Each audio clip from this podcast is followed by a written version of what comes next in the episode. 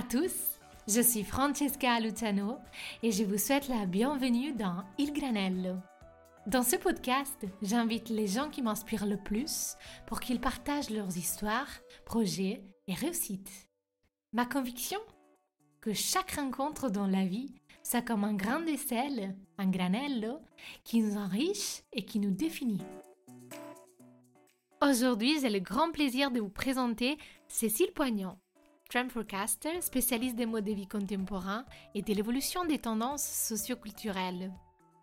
C'est il y a environ 10 ans, sur les bancs d'école du Polytechnique de Milan, en cours de mode, que j'ai visité pour la première fois le site Trend Tablet, une magnifique boîte à outils pour décrypter les nouvelles tendances et imaginer le futur dans les domaines de design, voyage, lifestyle et bien plus encore.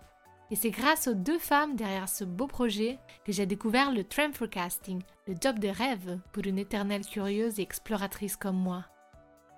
Mais que veut dire être une trend forecaster Quelles sont les méthodes, les qualités qu'il faut cultiver et comment peut-on anticiper les nouvelles macro-tendances dans un monde ultra connecté et en overdose d'informations? Voilà quelques-unes des questions que j'ai eu la chance de poser à Cécile pendant notre échange. Je la remercie énormément pour sa bienveillance, pour croire dans mon projet et pour m'avoir rappelé que non loin du concept de grain des sel, granello, il y a aussi celui de grain des sables, élément déclencheur de la création des perles. Une belle métaphore pour illustrer la richesse d'une rencontre avec toute la magie qu'elle peut apporter.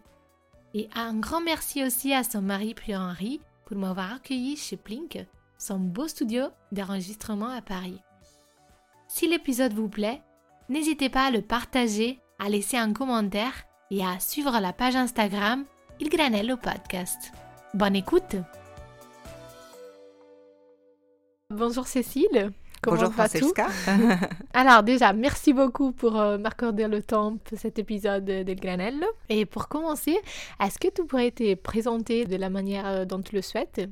Oui, alors on va essayer de faire vite. Donc, mhm. euh, je suis euh, française, euh, née à Paris, j'ai 58 ans et on va dire que globalement, mon métier, c'est de faire des liens entre les choses, d'expliquer un peu dans quelle direction va le monde et d'essayer d'expliquer ça aux gens et de, les, de leur suggérer et de leur faire comprendre à quel point la sustainability doit être au centre de tout ce qu'on fait dès aujourd'hui et évidemment dans le futur.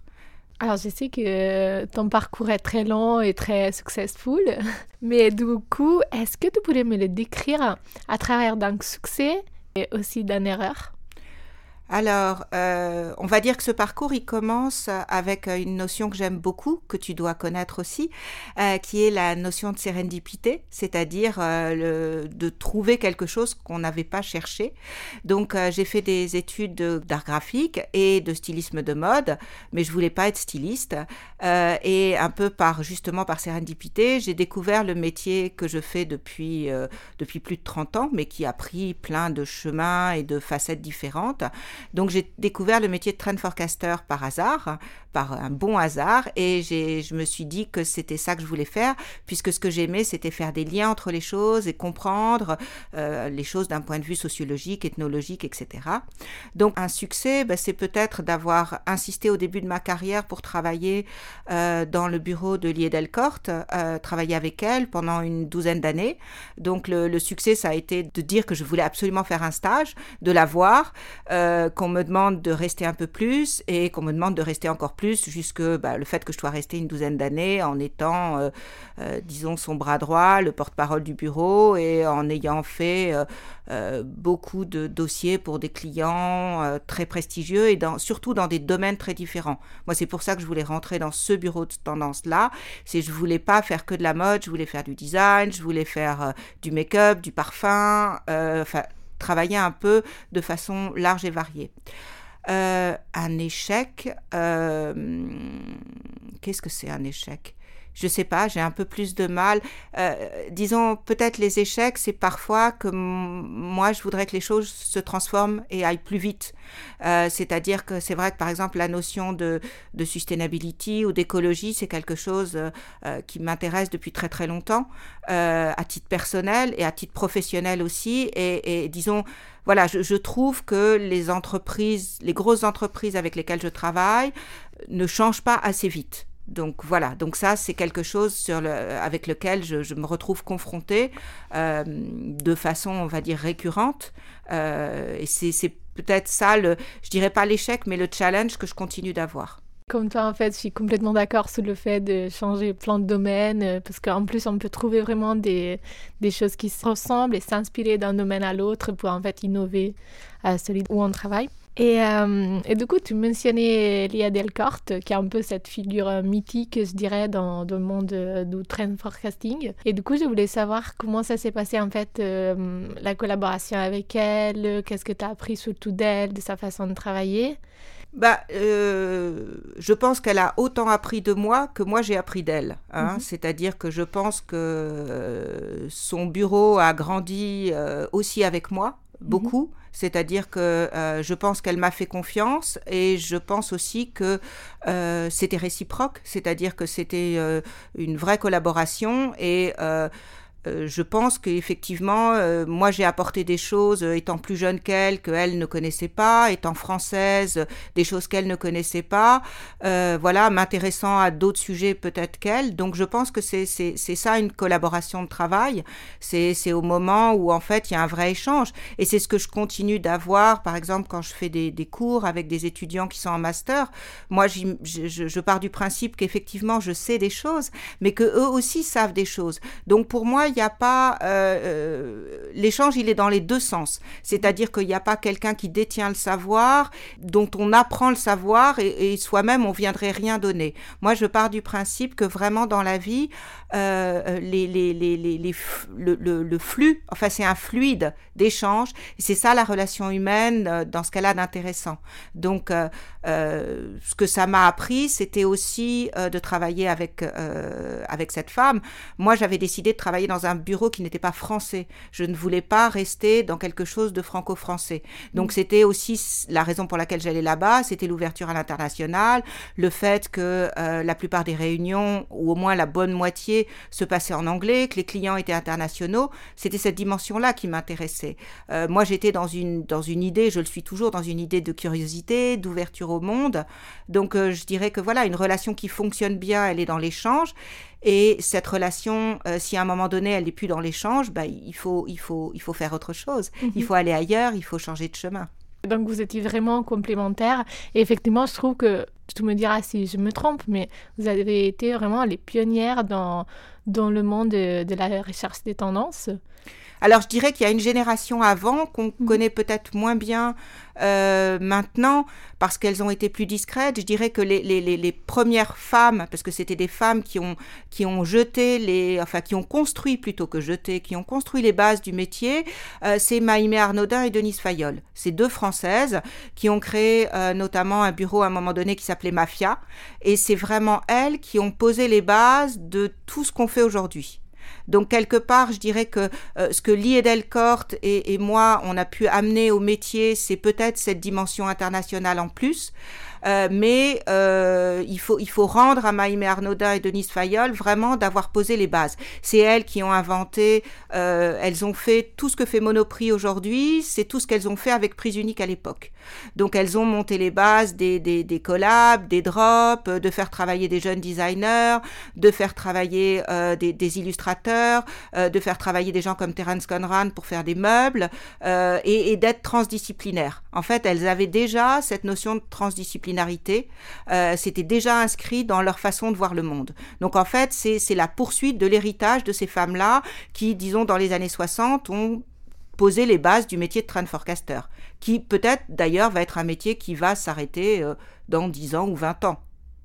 Parce mhm. que, après tout, c'est un métier relativement nouveau qui repose en fait sur l'industrialisation des produits Et on peut très bien imaginer, enfin moi en tout cas je l'imagine assez bien, qu'à un moment donné dans le futur, euh, ce principe même d'industrialisation euh, soit remis en question. Euh, peut-être tel qu'il est encore fait aujourd'hui. Donc peut-être qu'en fond, le métier de trend forecaster, ce sera un épiphénomène de la société de consommation depuis les années 60 jusque, je sais pas, aux années 2030 ou 2040. Hmm, voilà, tu as un peu précédé ma question, effectivement, parce que voilà, on a parlé du passé, du présent un tout petit peu, mais qu'est-ce qui réserve le futur, en fait, pour, euh, pour ce métier? Bah, je dirais, ce, ce métier, en fait, c'est un métier de regarder l'air du temps. En fait, c'est un métier d'arriver à comprendre la période dans laquelle on vit, euh, avec euh, des contextes économiques, euh, des contextes sociaux, euh, avec aussi la façon dont les gens en profondeur euh, changent de mode de vie. Et c'est vrai que euh, bah, depuis deux ans, on a tous été forcés de changer de mode de vie. Depuis le début de la pandémie mondiale, on voit que probablement le Covid est en train de devenir endémique. Ça va encore une autre, une autre étape. Mais en tout cas, il y a eu beaucoup de remises en question sur la notion euh, de, disons, de commerce international. On a vu que dans pas mal de pays, notamment en France, on a manqué de beaucoup de choses parce que de masques, de gel, parce que tout était fabriqué dans d'autres pays. Euh, on voit qu'au niveau de la mode, on remet aussi en question toute cette notion de transport, euh, d'aller faire fabriquer les produits à bas prix au Vietnam ou en Éthiopie, etc. Euh, avec la pandémie, en fait, on s'est de force resserré sur nous-mêmes, mais aussi intéressé à la communauté autour de nous, intéressé au petit commerce, intéressé aux artisans. Euh, on voit aussi qu'il y a toute une partie de gens euh, très diplômés qui décident en fait de changer de carrière et d'aller vers des métiers qui sont plus manuels, où il y a une vraie, euh, enfin c'est un peu la lutte contre ce qu'on appelle les bullshit jobs, euh, pour arriver à faire des choses qui ont une, une réalité, devenir boulanger, devenir menuisier, etc. Donc il il est fort possible d'abord le futur, il est, il est difficile à prévoir. Le futur, il se construit. Donc c'est aussi ce que nous, on met au présent qui va donner le futur euh, de demain. Et, je pense que cette pandémie euh, donne beaucoup à réfléchir. La réflexion, elle était déjà entamée. Euh, la pandémie et le Covid, pour moi, ça a été un accélérateur de tendance. C'est-à-dire que ça a donné un coup de booster à tout ce qui était déjà là. Alors, ce qui va se passer dans le futur, c'est sûrement encore beaucoup de, euh, beaucoup de changements. On voit aussi des, des, blocs qui, qui vont s'affronter. Euh, là, il y a le rapport euh, d'Oxfam sur la richesse du monde. On voit que pendant la pandémie, les ultra-riches ont, ont, multiplié leur fortune et en même temps, on voit qu'il y a de plus en plus de pauvres, euh, même dans des pays comme la France où on sait qu'il euh, y a énormément d'étudiants, par exemple, qui mangent pas tous les jours à leur faim. Euh, donc, on voit qu'il y a vraiment des blocs qui sont en train de se, euh, disons, de se positionner. Qu'est-ce que ça va donner dans le futur? Est-ce qu'il va y avoir un affrontement? Est-ce qu'il va y avoir une possibilité de pacification? Euh, On remet en cause l'internationalité. Tous les, une énorme quantité de pays sont en train de se refermer sur eux-mêmes, à l'image du Brexit en Angleterre, mais pas seulement la montée de tous les courants d'extrême droite dans tous les pays d'Europe, et pas seulement, aussi en Amérique du Sud, aussi au Brésil. Enfin, voilà, il y a énormément de pays qui sont en train de se refermer sur eux-mêmes. Euh, donc, qu'est-ce que ça va signifier pour le commerce mondial? D'autre part, on sait aussi que les réserves de pétrole sont en train de s'épuiser. Bon, il y a des dates différentes suivant les études, mais on sait que de toute façon, ça va s'arrêter. Si le pétrole s'arrête, c'est un changement radical au niveau des modes de transport, au niveau des modes de chauffage, euh, au niveau de la mode, au niveau du polyester, au niveau du plastique. Enfin, c'est violent c'est très violent. Donc euh, c'est difficile de dire ce qui va se passer, mais on voit bien qu'il y a beaucoup de clivages, beaucoup d'opposition euh, et beaucoup de, changements radicaux qui vont s'opérer aussi au niveau de réchauffement climatique. Euh, on voit bien ce qui est en train de se passer au niveau de tout ce qui est, comment dire, dérèglement climatique, avec ce que ça veut dire de super haute température. Enfin voilà, donc c'est c'est un futur qui est très complexe, très mouvant, avec, je dirais, des affrontements malheureusement, au niveau aussi de... Euh, il va sûrement y avoir une guerre de l'eau. Euh, qui va être euh, une, denrée rare, qui l'est déjà et qui va le devenir encore plus. Donc c'est un futur complexe, c'est clair. Et comme tu l'as dit, c'est évidemment difficile de prévoir parce que tout d'abord, il faut analyser le présent. Mais du coup, quelles sont les techniques en fait d'une euh, rechercheuse des tendances, au moins celles que tu préfères et celles que tu utilises le plus? Bah, Je dirais que dans un premier temps, il faut, il faut de la curiosité. C'est-à-dire qu'il faut avoir envie euh, de découvrir des choses nouvelles, de rencontrer des gens nouveaux, euh, de d'écouter des conférences, de lire des livres, de faire des recherches sur Internet, euh, de voyager si on peut, de se déplacer, d'aller physiquement dans les endroits. Je dirais que la, la, la, qualité première, c'est vraiment une curiosité globale, générale, aussi bien au niveau des lieux, des gens, des événements, etc. Donc il faut, il faut avoir cette envie de se confronter en fait à du nouveau. Nous, on, a évolué très vite, peut-être un peu trop vite, avec, euh, on utilise maintenant des outils euh, surpuissants comme des, smartphones, mais en fait, on a encore une partie de notre cerveau qui est très ancien, très bloqué sur euh, rester en vie, ne pas se mettre en danger. Et c'est vrai que la nouveauté, en fait, c'est aussi un peu un synonyme de se mettre en danger. Donc, il y a beaucoup de gens qui ont peur un peu de la nouveauté. Donc, je dirais déjà la première, la première qualité c'est cette curiosité. Et après, il faut arriver en fait à, comprendre comment les choses s'articulent, c'est-à-dire à, retenir en fait dans un coin de son cerveau ou à utiliser, moi j'utilise beaucoup d'outils numériques. Hein. J'ai, des applications qui me permettent de sauvegarder les articles qui m'intéressent. Comme tout le monde, j'utilise Instagram pour faire des, des, des par sujet. Euh, j'utilise aussi euh, d'applications comme Notion ou Evernote pour garder en fait euh, un, ensemble de, textes que j'ai écrits, de questions que je me suis posées ou des notes de lecture de livres. Et à un moment donné, en fait, il faut arriver à filtrer toute cette matière première pour voir s'il y a des grands courants qui se dégagent, euh, se poser des questions. En fait, il y a la curiosité d'avoir l'information, ensuite filtrer et ensuite poser des questions. Est-ce que c'est une tendance qui existe déjà ou est-ce que c'est euh, est-ce que c'est juste le nouveau visage d'une tendance qui existe déjà ou est-ce que c'est quelque chose de nouveau euh, à, à, à, qui ça s'adresse à quoi ça peut servir? Enfin voilà. Je dirais que c'est de la curiosité de la filtration de la hiérarchisation d'informations et beaucoup de questionnements.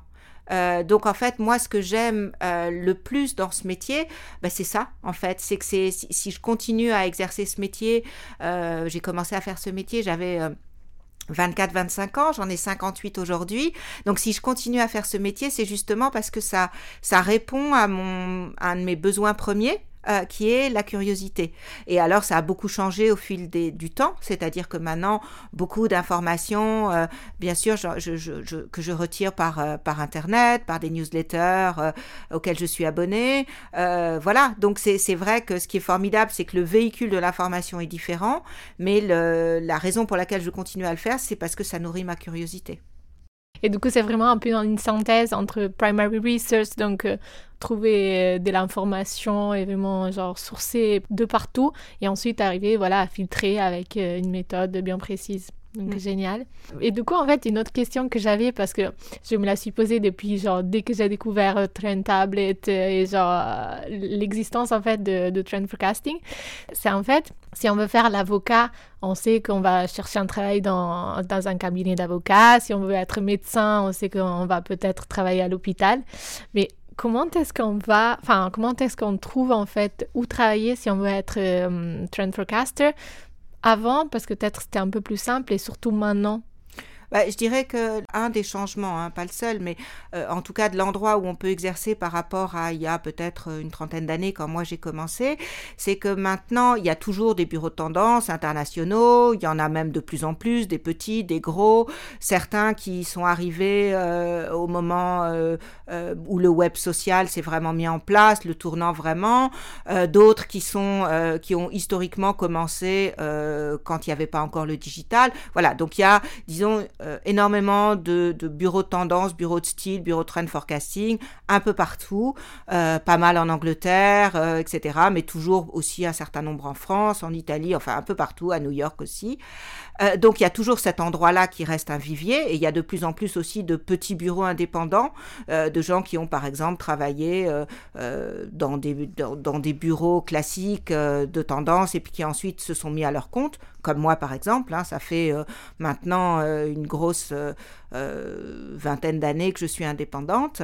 Euh, mais il y a aussi beaucoup d'entreprises qui maintenant ont intégré en fait les tendances comme étant une partie des jobs qui existent dans dans, des entreprises. Donc il y a des grandes entreprises multinationales euh, dans la beauté, dans le parfum, dans l'alimentation, qui ont intégré, en fait, qui ont en interne un, un, bureau de tendance. Donc il y a aussi cette possibilité-là aujourd'hui.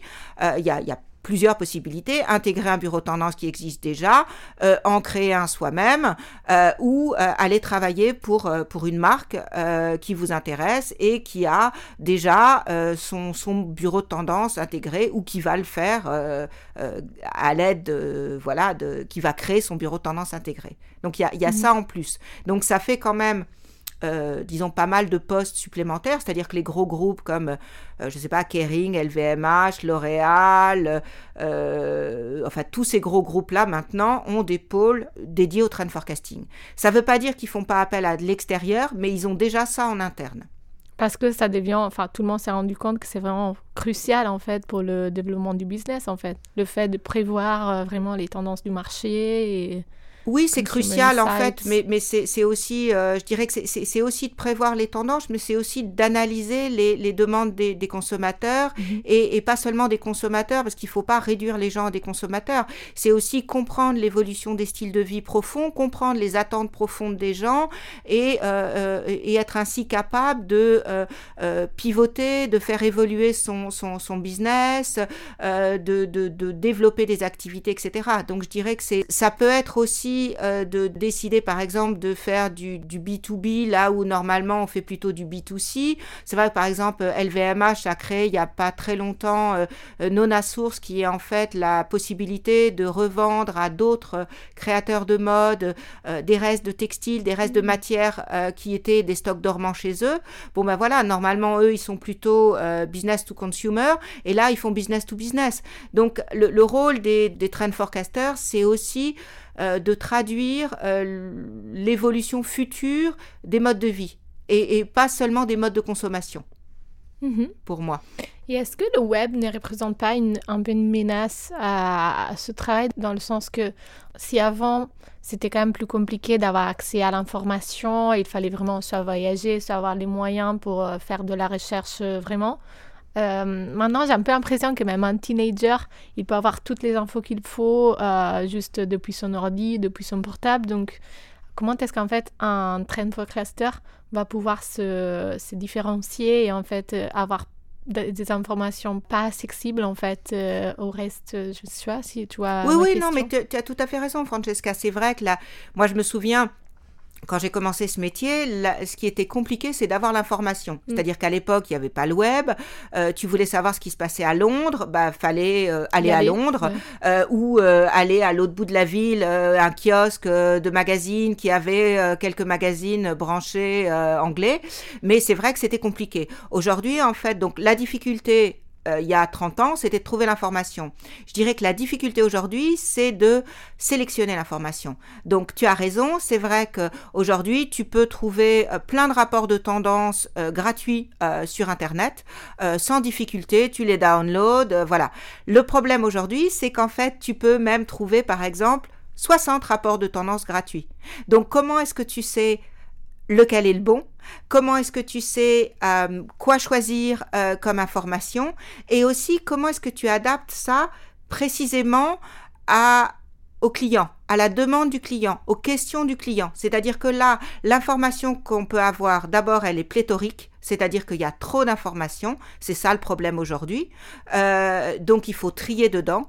Et ensuite, il faut aussi euh, le rôle de, quelqu'un comme moi, c'est pas seulement de, de ramener toute l'information, c'est aussi de filtrer quelle information est pertinente, comment je réponds à la question, comment est-ce que j'accompagne un client dans le futur. Donc il y a aussi une, une, dimension, on va dire bespoke, il y a une dimension de sur-mesure aussi. Donc peut-être que ce que ça a mis en, disons, un peu menacé, comme tu disais toi, euh, euh, c'est ce que ça a remis en question, c'est les, euh, les cahiers d'information générale de tendance. Je dirais qu'aujourd'hui, ça semble peut-être un peu inutile d'acheter un cahier de tendance général. Mais après, d'avoir une information ciblée par rapport à un business, c'est-à-dire que je suis fabricant euh, de thé, ou je suis fabricant de produits de beauté, ou je suis fabricant de voitures, et je me pose la question de savoir c'est quoi le futur de la voiture dans 10 ans, ou comment est-ce que je dois adapter mon business dans 5 ans si je suis fabricant de parfums, ben ça, c'est pas en cherchant sur le net. Euh, là, tu vas avoir plein d'informations, tu vas pas avoir la réponse, euh, tu vas pas savoir quel chemin il faut faire. Donc je dirais qu'aujourd'hui, le rôle du trend forecaster, il est très différent de celui qu'il a pu être il y a, il y a 20 ou 30 ans. Il s'agit pas juste de donner des informations, de faire un mood board. Aujourd'hui, les clients savent faire un mood board, ils savent trouver les informations, mais après, le rôle aujourd'hui, il est plus dans des études précises, euh, dans des réponses précises à des questions précises et dans de l'accompagnement sur mesure. En fait, on revient à du sur mesure. Mhm. Et j'ai l'impression que peut-être à l'époque c'était un tout petit peu plus euh, poétique, dans le sens que c'était quand même plus sympa de voilà aller, euh, comme tu disais, à l'autre bout de la ville chercher un magazine qui n'existait pas, alors que maintenant c'est vraiment l'histoire de euh, plein d'informations et juste trier et notamment avoir en fait l'œil et le, j'imagine le gut feeling un peu de la bonne chose à sélectionner. Mais je, je pense que l'époque est très différente aussi. Donc, euh, euh, si on est honnête avec soi-même et si on regarde vraiment euh, ce qui est en train de se passer sur cette planète, on a des informations qu'on n'avait pas il y a 30 ans. Sur des problèmes de surproduction, sur les problèmes engendrés par la fast fashion, sur des problèmes engendrés par les voitures et la pollution atmosphérique. Aujourd'hui, on a toutes ces informations. Donc, je pense que euh, on, ne peut plus avoir le même positionnement qu'avant.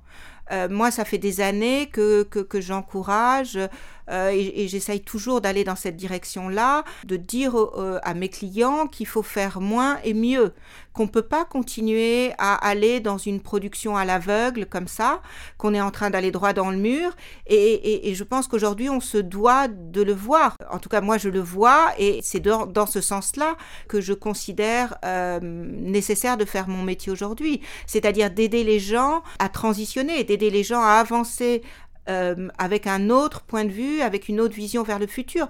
Donc, je, pense qu'on se doit aujourd'hui d'être plus pragmatique. On se doit aujourd'hui de euh, d'expliquer que euh, il y a toujours une possibilité d'action, qu'elle doit être différente de ce qu'elle était il y a 10 ou 20 ans. On ne peut pas continuer à faire la même chose. Donc, je, pense que la mission est différente. C'est-à-dire que moi, j'ai commencé ce métier en, pensant que euh, c'était bien de mettre le beau à la portée de tout le monde. Euh, il y a 35 ans, c'était possible de penser ça. Aujourd'hui, là n'est pas la question. La question, elle est dans l'urgence et, dans la prise de conscience et l'action nécessaire après cette prise de conscience. Je pense qu'on n'est plus du tout dans le même univers, dans le même paradigme, et il faut le voir. Et, ça n'empêche que il y a toujours énormément de choses à faire. C'est pas les mêmes choses. Euh, c'est peut-être pas à la même échelle, et c'est peut-être aussi, je dirais, d'expliquer, d'éduquer. Pour moi, aujourd'hui, le travail, il est vraiment dans l'éducation, dans l'explication, la transmission, essayer de, faire comprendre à un maximum de gens les questions qui sont celles sur lesquelles on doit travailler aujourd'hui pour demain. Mm-hmm. Il y a cette citation qui dit Le goût, ça s'apprend, le style, on l'a. Je pense que c'était Iris Baffet-Harpel qui l'a dit. Est-ce que la recherche des tendances et le fait de savoir traduire les tendances, ça s'apprend ou on l'a? Un peu des deux. Euh, moi, quand j'ai commencé ce métier, il n'y avait pas d'école qui formait à ça. Depuis, euh, il y a pas mal d'écoles, euh, que ce soit en Italie ou que ce soit à Londres. il y a pas mal d'écoles qui forment à ça. Je pense que en fait, on a tous cette curiosité qui est nécessaire pour faire ce métier. la chose, c'est que souvent, on a un système éducatif et un système social qui est très normatif. Euh, par exemple, en France, on a une expression horrible qui dit la curiosité est un vilain défaut. Euh, c'est absolument atroce d'entendre ça. Je considère que la curiosité est une grande qualité. Euh, donc, je pense que cette curiosité, c'est comme la créativité. C'est des choses qu'on a tous en nous. Parfois, c'est étouffé par le, le poids de l'éducation, etc. certains arrivent à passer à travers avec un peu de chance et voilà et des rencontres. donc je, pense qu'il faut déjà avoir ça ou arriver à accepter de retrouver cette curiosité. Et après, oui, il y a des méthodes de travail, mais je, pense qu'il faut déjà avoir une inclinaison personnelle au départ, avoir déjà envie de, de travailler plein de données, plein de data, euh, d'essayer de, voilà de, de, faire des liens entre eux. Après, il y a toute une partie, disons, du trend forecasting aujourd'hui qui va vers du data driven, euh, mais c'est plus de, je dirais, de l'analyse actuelle que du, du forecasting. Euh, quelque part, on analyse les data qu'on a aujourd'hui et, euh, et, on part de ça. Je pense que le trend forecasting, c'est un mélange de data, d'ethnologie, de sociologie euh, et c'est un peu tout ça qui fait la richesse du métier. Alors c'est vrai qu'il y y, y a beaucoup d'intelligence artificielle qui est en train d'arriver dans le métier. C'est intéressant, euh, mais ça remplace pas encore, peut-être que ça le fera un jour, la complexité du cerveau humain et cette capacité en fait de multi-analyse qu'on a. Euh, donc je pense que il faut cette curiosité, il faut cette créativité au départ. Après, on peut apprendre des, des, méthodes, on peut s'ouvrir euh, à, à, ces méthodes. Donc je dirais que c'est un mélange des deux. J'ai pas une réponse précise là-dessus. Ah non, mais elle est très bien, ta réponse. Et du coup, si tu avais juste un conseil, un conseil tout court pour euh, réussir soit dans la vie, soit dans la carrière, ça serait lequel? Ben, S'intéresser à deux mots, la curiosité et la sérendipité. C'est-à-dire s'intéresser à l'autre, à autre chose, à autre part. Ça, c'est la curiosité. Et la sérendipité, c'est accepter de rencontrer des gens, des choses ou des process qu'on n'avait pas été chercher. Accepter le bon hasard, accepter le heureux hasard. Voilà, curiosité, sérendipité. J'adore. Parfait. Et maintenant, je vais te poser les questions granello, qui sont des petites questions auxquelles répondre avec juste un mot et sans, sans trop penser. Donc, un voyage. Le Japon. Un restaurant. Sans viande. Je mange pas de viande depuis que j'ai 14 ans. Tu étais déjà pionnière euh, dans ça aussi. Un sapeur d'enfance. Juste la terre chaude après la pluie. Un objet de design. Une tasse. Simple. Une marque de mode ou un designer sinon. Oh, c'est compliqué. Yoji Yamamoto pour la création dans les années 80. Aujourd'hui, Jacques Mus pour la joie de vivre. Un livre. Éloge de l'ombre de Tanizaki un livre qui parle justement de la nécessité de la part d'ombre pour avoir la lumière. Un bel exemple sous forme de petites histoires. C'est un très beau livre, Éloge de l'ombre. Un film? Tous les films de Miyaki. Un site web? D'où s'inspirer ou genre euh, une plateforme? Euh, Oh, tellement. Euh, Swiss Miss. Tina Rosenberg, qui est une une designeuse, euh, un designer suisse qui est parti vivre à, New York et qui a monté un projet qui s'appelle Creative Mornings, euh, qui a essaimé un peu partout dans le monde. Et ce, projet, ce sont des rencontres mensuelles gratuites pour que les gens échangent l'information. Euh, le projet est un très très beau projet, je trouve. Ah, je connaissais pas, ça a l'air très bien. Un magazine? En ce moment, Milk. Et enfin, pour conclure, une philosophie? Une philosophie la vie. Super, merci beaucoup Cécile, c'était vraiment trop trop bien. Merci à toi Francesca. Et merci à vous toutes et à tous pour avoir écouté ce nouveau épisode. J'espère qu'il vous a plu et qu'il va vous pousser à être toujours plus curieux et intéressé. Alors je vous dis à très vite avec un nouveau épisode d'El Granello.